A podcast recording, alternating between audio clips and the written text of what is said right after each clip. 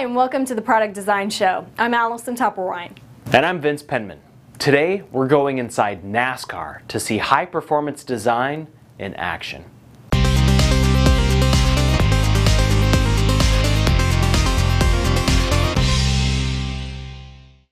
As all you red-blooded racing fans know, NASCAR is about racing real cars, not those sissy one-seaters nobody could ever take grocery shopping. We recently spoke with Bill Ferguson, senior designer at NASCAR's Tech Center in North Carolina. He told us about one particular design challenge, and here it is.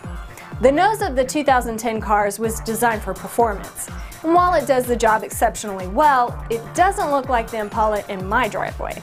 Same with the front of the Ford Fusion. See how it has those struts running from the front bumper down to that splitter on the front?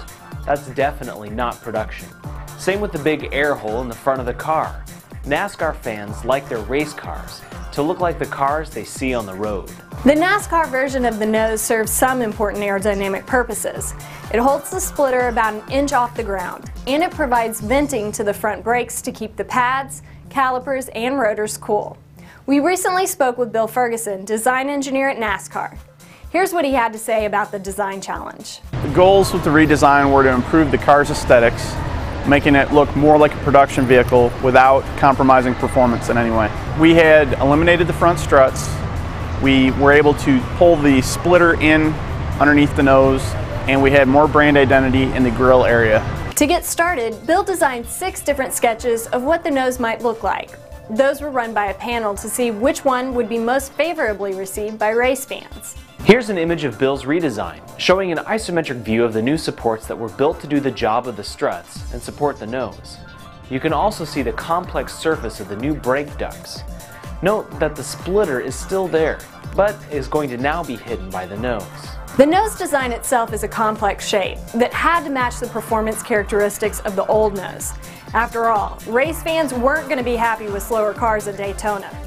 Bill told us about the design process. When designing the nose for 2011, we use Creo Parametric and we use several features that that software module has to offer, such as sketching, part modeling, assemblies, and, and style feature specifically. After testing in the wind tunnel, and we would make a change to the nose, and once we felt that that nose was close to what we wanted to produce, I would export files and send them directly to our manufacturer and they would use those CAD files to in turn make the composite part directly.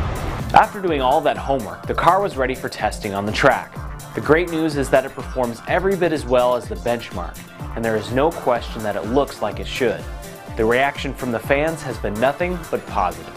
You can get your NASCAR on by checking out the full power of Creo's parametric modeling software.